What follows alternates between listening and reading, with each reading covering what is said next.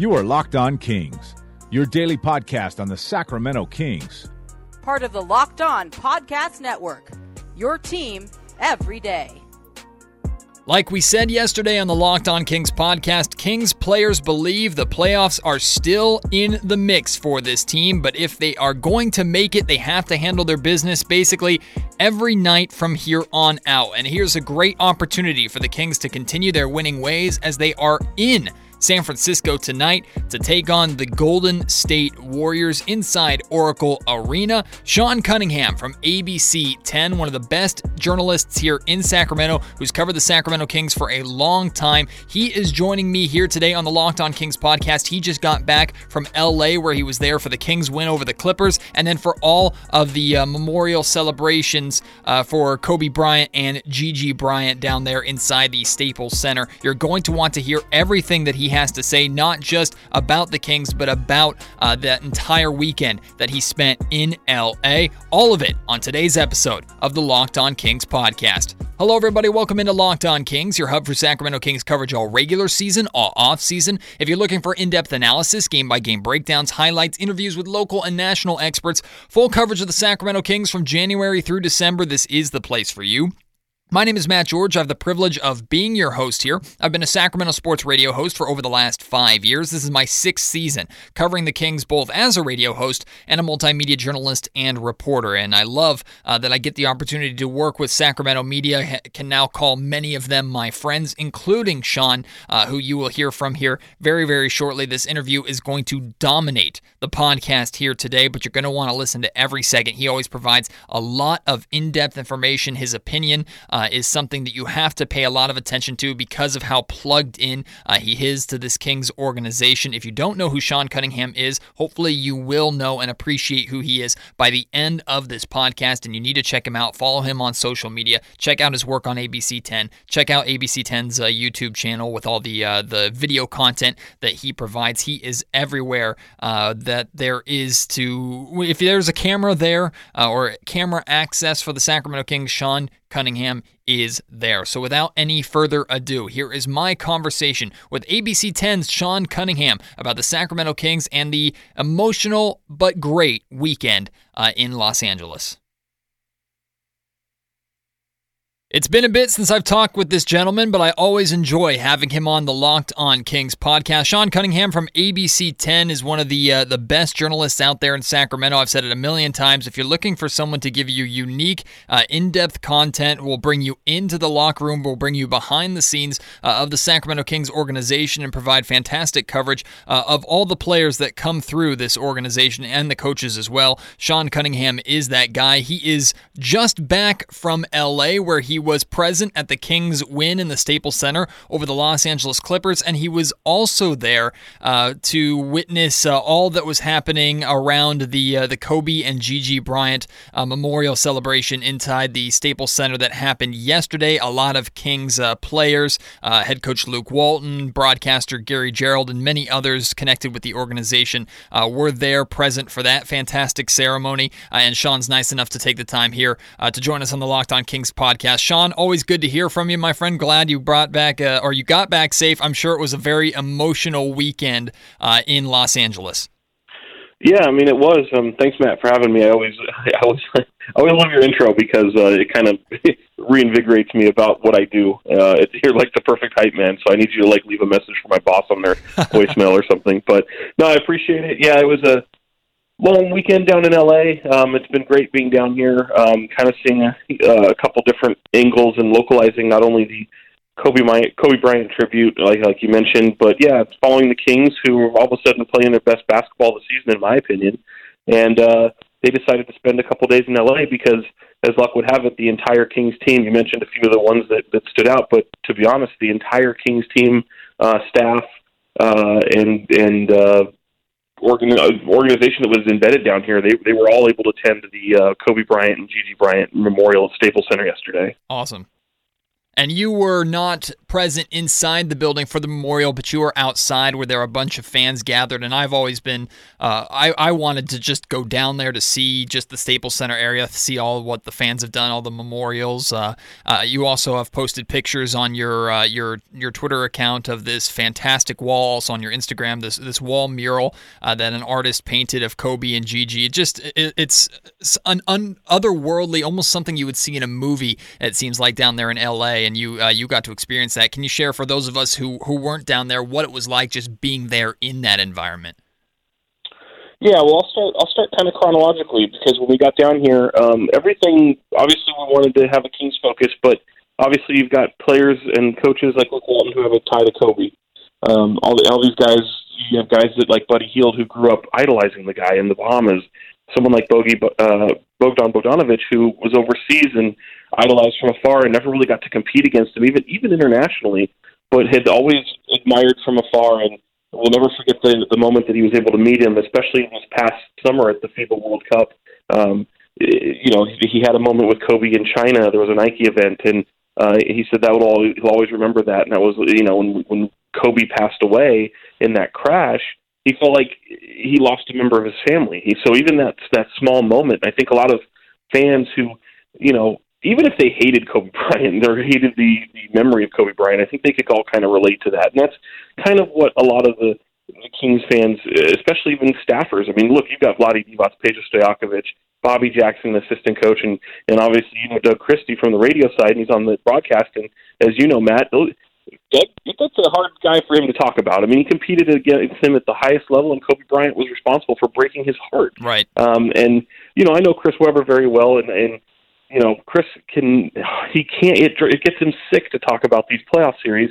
Um, and so many people obviously want to do it every now and then, and just he can't bring himself to a place where he can talk about it. It just absolutely clams him up. So at the same time, with all of that in mind, um, pushing forward through what was down here, we knew that Saturday we wanted to be at some of these murals because the entire city and outlying areas have these giant murals, as you talked about a minute ago. And we thought, you know, what a better way to kind of show just the impact that Kobe's memory, even almost a month later from the crash, has resonated throughout the area. And we, we were aware, and I didn't know it was even this much, but it was actually eclipsed this much. We knew of 50 memorials, and we had address, excuse me, murals that we had addresses to. Wow! And then just going throughout downtown alone, Hollywood, some of these other areas, as we were looking at some of these murals, um, they became even great. We found even more, and if now it's over 100, um, and it's just incredible. So with that in mind, and knowing that, look, AEG and Staples Center. Obviously, if you were watching the memorial yesterday, you saw a lot of surprises. You know, you didn't. There was no program. There was no. If you were attending this memorial and you showed up and you went inside and lucky enough to, you know, get a ticket from the lottery uh, that you were able to purchase, that the tickets, the, the you know, the admission cost went to the foundation. Um, you you couldn't just get a ticket. You know, there was a, there was a, a luck to it. There was a, a a lottery draw that you had to have. So let's say you're in New York and you're you're on this waiting list for tickets and you win. It's like, well, gotta go, gotta yep. go. If you, you you have to decide right then whether you can make it or not. So obviously it's a sold out event, but you show up, they give you a little program, but you still don't really know what the line of events are. You don't know who's speaking, you don't know who's going to be performing, you don't know what's going to happen. So all of a sudden you're just sitting there and oh, here comes Beyonce. so one of the because of that, it was so secret. They didn't want to allow a lot of media in. There were a lot of teams that were down here. Look, you saw. I mean, you saw it. Uh, you saw a lot of people. If you watched it yesterday, other teams. You had the Spurs. You had luminaries from around the NBA. You had entertainment and everything like that. You know, these whole teams wanted to be here. The Spurs had played the pre- previous night. They came down here. James Harden played later that night. Right. Uh, what Russell? It was important for them to be here. So. Because of that, they had really limited even access to the media into there. So what we wanted to do was see for the people who really wanted to be there, who couldn't be there, we wanted to see what it was going to be like from their eyes. So we had two crews down here, and we went down there. Lena Washington and myself, we got as near as close to LA Live and Staples Center as we could. Luckily, we were able to get to the LA Live area. And what the city had done was close off blocks around Staples Center, and that was very unique because they've had memorials at Staples before with Michael Jackson and Nipsey Hussle. Um, so then showing the showing things outside on the big screens in LA Live, and people would gather. They didn't want to do that with Kobe Bryant the memorial. They wanted to close off all those areas and barricade that off and encourage people not to come down here. Well, that's kind of a pipe dream. Kobe Bryant probably meant more to this city than even those people did through a pop culture standpoint. So, uh, and, and just the tragic circumstances of his of his uh, of his passing. So, people wanted to be down here. You saw you saw Figueroa line up for blocks with street vendors. You had fans down here. You had people that just wanted to come down here and sit and watch on their phones. You had people that just wanted to gather. You had people who we saw about 20, 25 cars who've all you heard that show Pimp My Ride. Yeah, all of them had had done custom rides with in honor of Kobe Bryant and stuff that they've had on there that are Laker fans, and it's all decked out to Kobe. It was it was really incredible. It was surreal. It was very moving. Um, it was something that was a little bit overwhelming. I'm not the look, I've had my own personal moments with Kobe that were, were were very great in covering him uh, as a member of and as an opponent of the Kings since 2001, and also with USA Basketball. But with that in mind, um, you know, you admire the man as a competitor, uh, and, and I had never really had that moment yet to uh, really get emotional. It's a very sad story, but you're also a journalist, and you're also kind of processing it in your own way. But boy, I'll tell you when when when Beyonce went to Halo, man, that that mm. kind of got me. And I'm a music guy, I'm a pop music guy. I love I love pop music, and uh, when when that when it kind of took took that turn in the in the beginning to of the entire memorial, it was incredible. It was absolutely incredible, and the Vanessa Bryant thing, I think, obviously spoke uh, right. volumes to her courage to be able to get up there in front of twenty thousand people and, and deliver a message like that when she's not in the public eye. She's in the public eye because of Kobe, but never in one to to you know gravitate to a microphone and be a public speaker, just be a mother and a wife and a and, and being strong in that regard. So yeah, it was it was very overwhelming, an incredible experience, and and it's something that this city it's going to linger throughout this city throughout LA for a very very long time. Yeah, I know personally the watching the entire memorial all the way through uh, on uh, on television. Just uh, also Alicia Keys' performance, Christina Aguilera with mm. Ave Maria at the end, which completely uh, surprised me with uh, with that choice of song and her uh, her singing of it. And then you talk about the speeches. Yeah. I was talking with Jason Ross here at Sports 1140. That was the first time in my lifetime since being a kid uh, where you can't really comprehend everything. That's the first time that I've heard Michael Jordan speak. Uh, in such a way, and, and, he was incredible. Of course, Shaquille O'Neal providing some uh, some much needed um, humor and and relief to the entire situation. Vanessa Bryant, her fantastic speech. Um, I'm blanking on his last name, uh, but head coach Geno with the uh, the UConn oh, Huskies. yeah, Geno Auriemma. Mm-hmm. Yeah, his his delivery, everything. It was just one of those events that I will remember forever. Uh, so really quickly before we move on to to actual Kings basketball, I wanted to make sure I got this in. Where can those who want to see your coverage and see the angles of the story that you provided being down there, where can they check that out?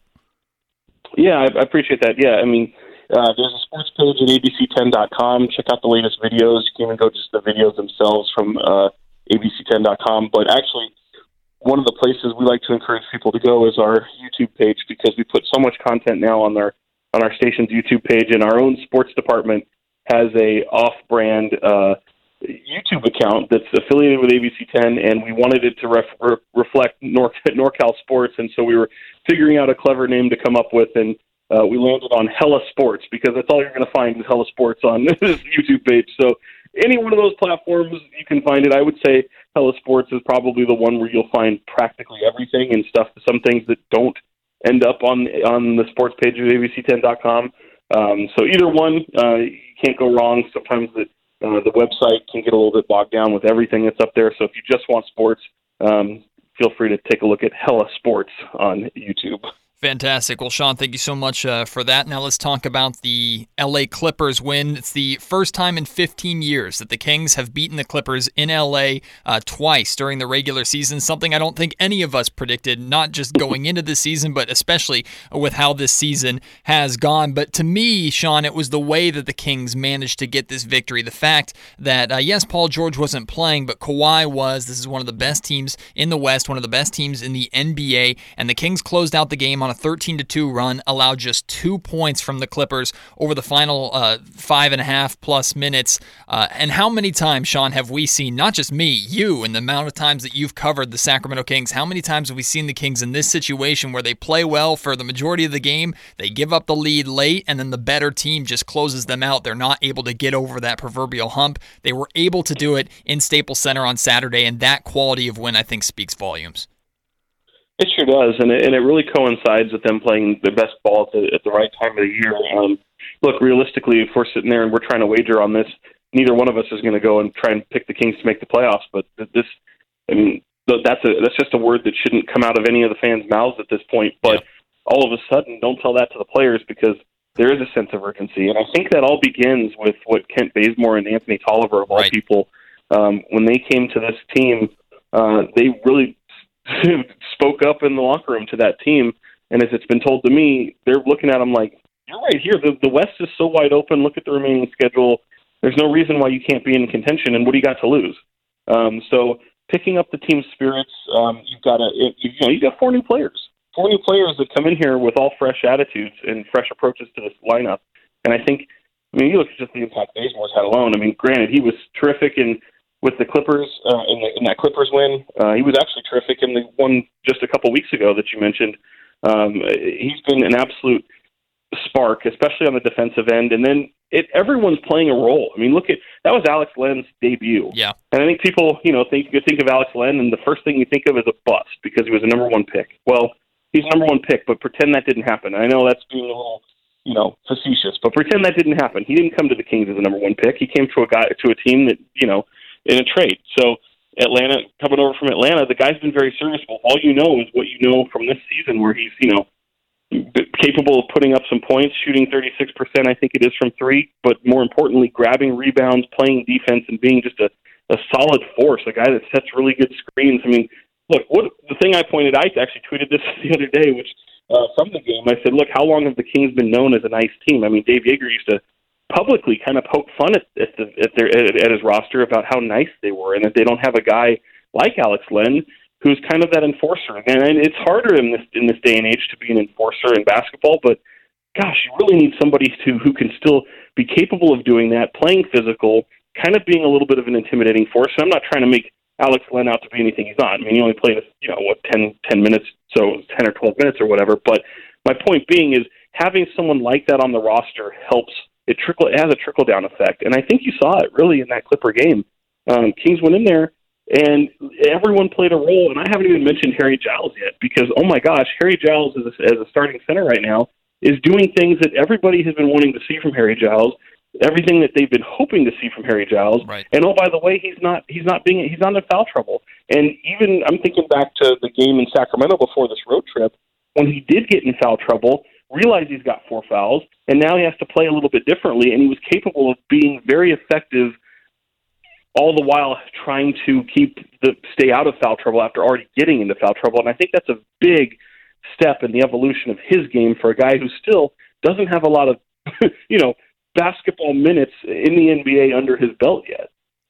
I want to ask you about Kent Bazemore because I'm glad glad you brought him up. But since you mentioned Harry Giles too, I have to sneak this in really quick. In your opinion, to me, the likelihood of Harry Giles returning next season is, is is really really low. With the fact that the Kings, the head scratching decision of them deciding not to uh, not to pick up his uh, his fourth year option on his rookie contract, uh, they are now limited in what they can offer him this summer. In your mind, in your opinion, or uh, based off of your understanding of the organization, how likely uh, would you say Harry Giles returning to the Sacramento Kings next season is? Well, realistically, and I'm only doing it because of of my own belief and, and what I've seen from history. I don't think it's high. I think they. I mean, you know, first of all, when you're when you're trying to send a message to a guy and you're and you're trying to say we want you to earn it, um, you're not showing the guy love. And and look, this isn't coming from Harry or his side. I mean, look, he still loves he he loves the opportunity that he has, but he's going to try to to say, okay, great, I'm going to try to earn this. But you, they've kind of handcuffed themselves. So when you can't go above the money that you can offer him uh, for that, that you were going to offer him next year, when you can't go above that, yeah. Uh, in the per year part of it, then yeah, you're really handcuffed. So for me, no, I don't think it's very likely that Harry Giles will be on this Kings team, and and I think you know fans will have a hard time hearing that, but I think they should they should have expected this based off of the move that they did at the beginning of the season. And again, I say history because I not I can't think of. I'm sure it's happened before, and I've done some research, but it, it you can't really think of anyone that's that's a first round pick that a team has declined to pick up their option, who all of a sudden turns around and resigns. Right. And I know there's I know there's um it, it may have happened once, maybe twice, but by and large it never happened. I mean that's you're talking below ten percent. Mm-hmm. Uh, so if that's being the case, I can tell you flat out, though, that this organization really believes that they can. this front office really believes that they can keep him if they want, and they know. They say they know what they're doing with Harry. That that, that they're confident, and I think there is a little bit of a of a misnomer out there that even though it might be well intentioned, the reality of the situation is you probably there's probably going to be a team that will take a, a flight uh, do a low risk, high reward to offer him just more than what the Kings can do. Yep. Now, the Kings can offer years. I think there was a report out there the other day. It was erroneous that they can only add a, a one. They can only offer him one year. That's not true. They can offer him multiple years. What they can't do is the money. They can't go over the per year amount of money what of what they can offer from the uh, next season that they declined on that option. So they can't go over what they owe him on the option. But the years are there. They could offer him a multi-year deal. They just can't do. It's it's not just one year that they could do. So don't pay attention to the years. Pay attention to the money. And if a team wants to go above that, then then the Kings will be out of luck. So the reality of it is probably not. But I can tell you, I, I even talking to people this during this trip in LA, they're still very. I mean, they're telling you straight to your face, looking dead in your eye, and they're saying, "No, I know what we're doing with Harry," and they're confident that they're going to be that, that, that if things go well and progress well like they are going right now, that they'll still be able to keep him, um, and that that message has been learned has been has gotten through. But again, the reality of it is, I don't necessarily agree with it, but I can just tell you what they're thinking, and I can just tell you what I feel. So at the end of, this long question and kind of explaining it all, no, I don't think Harry will be here because I do expect him to play well, and I do just expect the team to come in and offer more money. I think we're on the same page there. And regardless of if the Kings make the playoffs this year or not, this upcoming summer is going to be very important. The Kings have a lot of major decisions to make. One is what they do with Harry Giles, and if they can bring him back, of course, uh, the the expected matching of whatever offer uh, Bogdan Bogdanovic receives. But I've put a something towards the top of my importance list or must-have list uh, for the Kings this summer, and that's finding a way to re-sign Kent Bazemore. I have been absolutely blown away uh, with how how he has played since coming in. I th- I feel like he has filled a lot of the void uh, that this Kings locker room lost when Iman Shumpert was traded at the trade deadline last season. He's just come in. He's been a better version of Iman Shumpert. Uh, can space the floor, is fantastic on both ends, uh, and just that leader and that presence in the locker room that I think you and I both agree the Kings have lacked for the last year. So, in your mind, is is signing Kent? Am I putting too much uh, faith and importance in Kent Bazemore? Or do you think signing him should be a, a pretty significant or top priority for the Kings this summer, based off of how he's played? Um, I think both can be true. I mean, look, I you know I don't think it's um, I don't think it's a it's it's such a bad thing to look at the impact that Kent Bazemore's had and say, oh, we got to resign this guy. The Kings have to resign this guy. He's been look at how effective he's been. I will warn it's a small sample size, but there's no denying the impact that he's had on this team, especially within that locker room. And I think the Iman Shumpert comparison is, is yeah, it, is actually there's something there in terms of maybe the impact and just kind of the the loose uh, the loose personality, um, keeping everybody loose, but also sending a message and and and having that kind of tight core locker room and, and being a good Im- a fit within the personalities of the locker room, I think that definitely is apropos. But I will say I do agree with you. Yeah, his impact in the short amount of time on the court has been very good. A two way player. Um, the one thing I would just caution though is obviously this is going to be a very important uh, off season for the Kings. There's not a lot of free agents, and the better Kent, Baz- Kent Bazemore will play, other teams will take notice as well.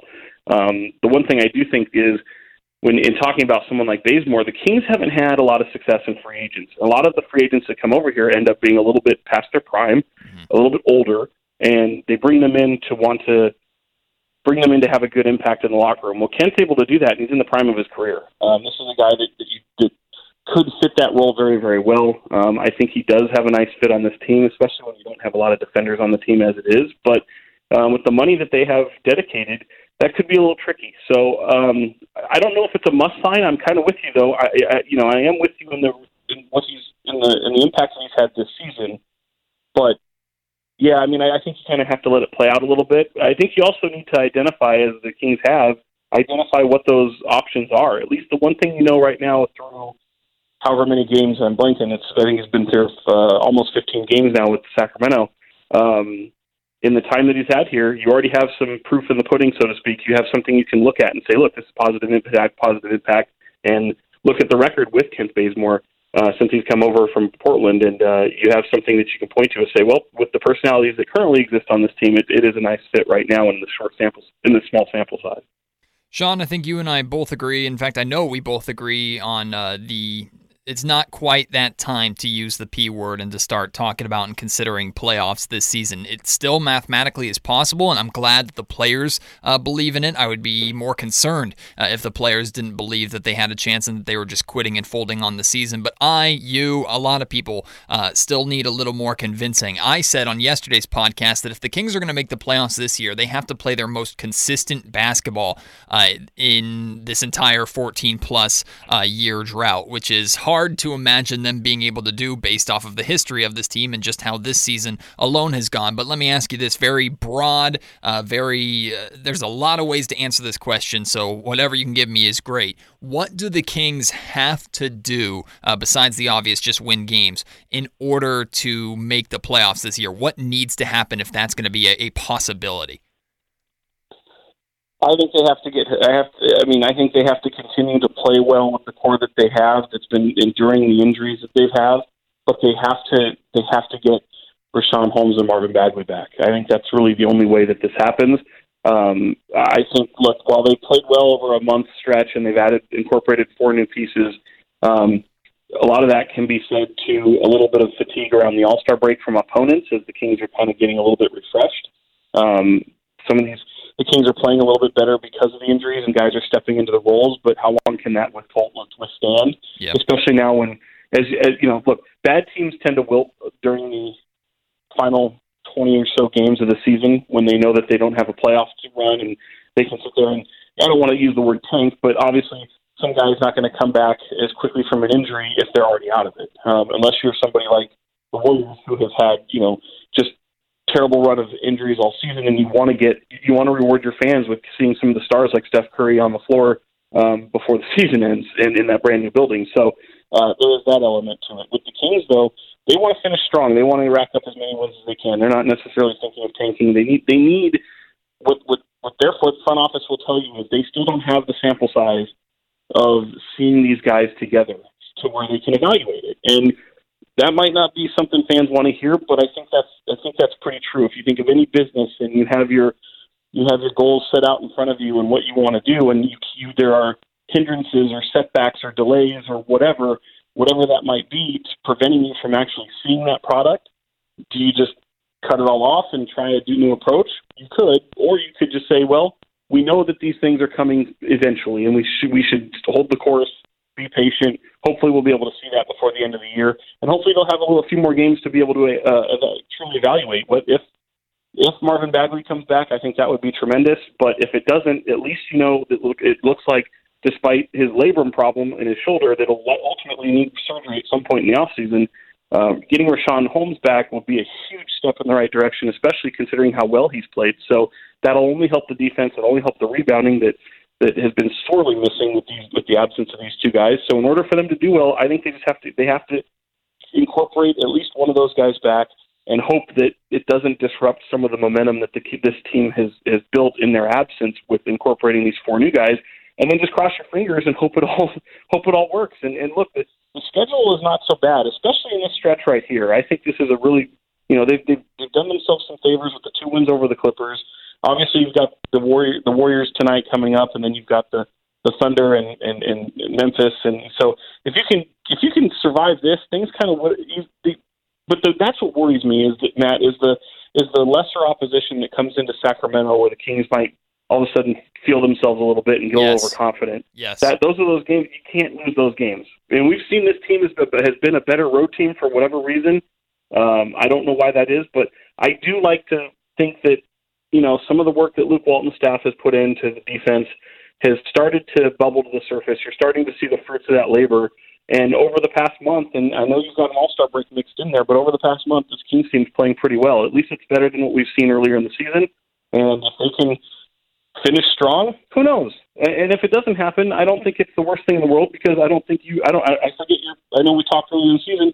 I didn't predict playoffs, so you know I know it's been a disappointing season. I know there's injuries, and I, and that's that's awful. Uh, that's just the luck of Kings fans. But Um, I didn't expect them to be in the playoffs, so I'm not sitting there, you know, tooting my own horn. But I think it, it'll meet, it'll, it'll help meet some of the expectations, and I think you're still riding a good wave into the off season and into and to see what could be because all, all to me all this season was still about was still building that core, getting their minutes, develop, developing them, and look, these will all be playoff games the rest of the way for this team. Um, that they're, they're actually meaningful. They've got something to, to play for. So let's see how they treat playoff games. Yeah, one thing we know for sure, and um, you understand this better than anyone with the amount of years you've covered this team, especially during this entire drought. The fact that the Kings are playing meaningful games in the end of February and into the beginning of March is definitely a step in the right direction, just based off of where this yeah. fan base has been. So at least there's at least there's that. If nothing else, we got that. We got meaningful games in March. That's all. That's all we can ask for. Meaningful, meaningful games that are entertaining and that uh, you know you don't want to like you know crush your head through the television halfway through the game. well, Sean, thank you so much for taking the time here. Uh, thank you for being willing to appear just fresh off of uh, your trip to LA. Appreciate all the coverage uh, that you provided over there, and I look forward to uh, uh, seeing more coverage throughout the rest of the season. Seeing you soon when the Kings return to Sacramento, and uh, I appreciate you coming on. We'll have to do it again soon. Sounds good, man. Look forward to it. Take care.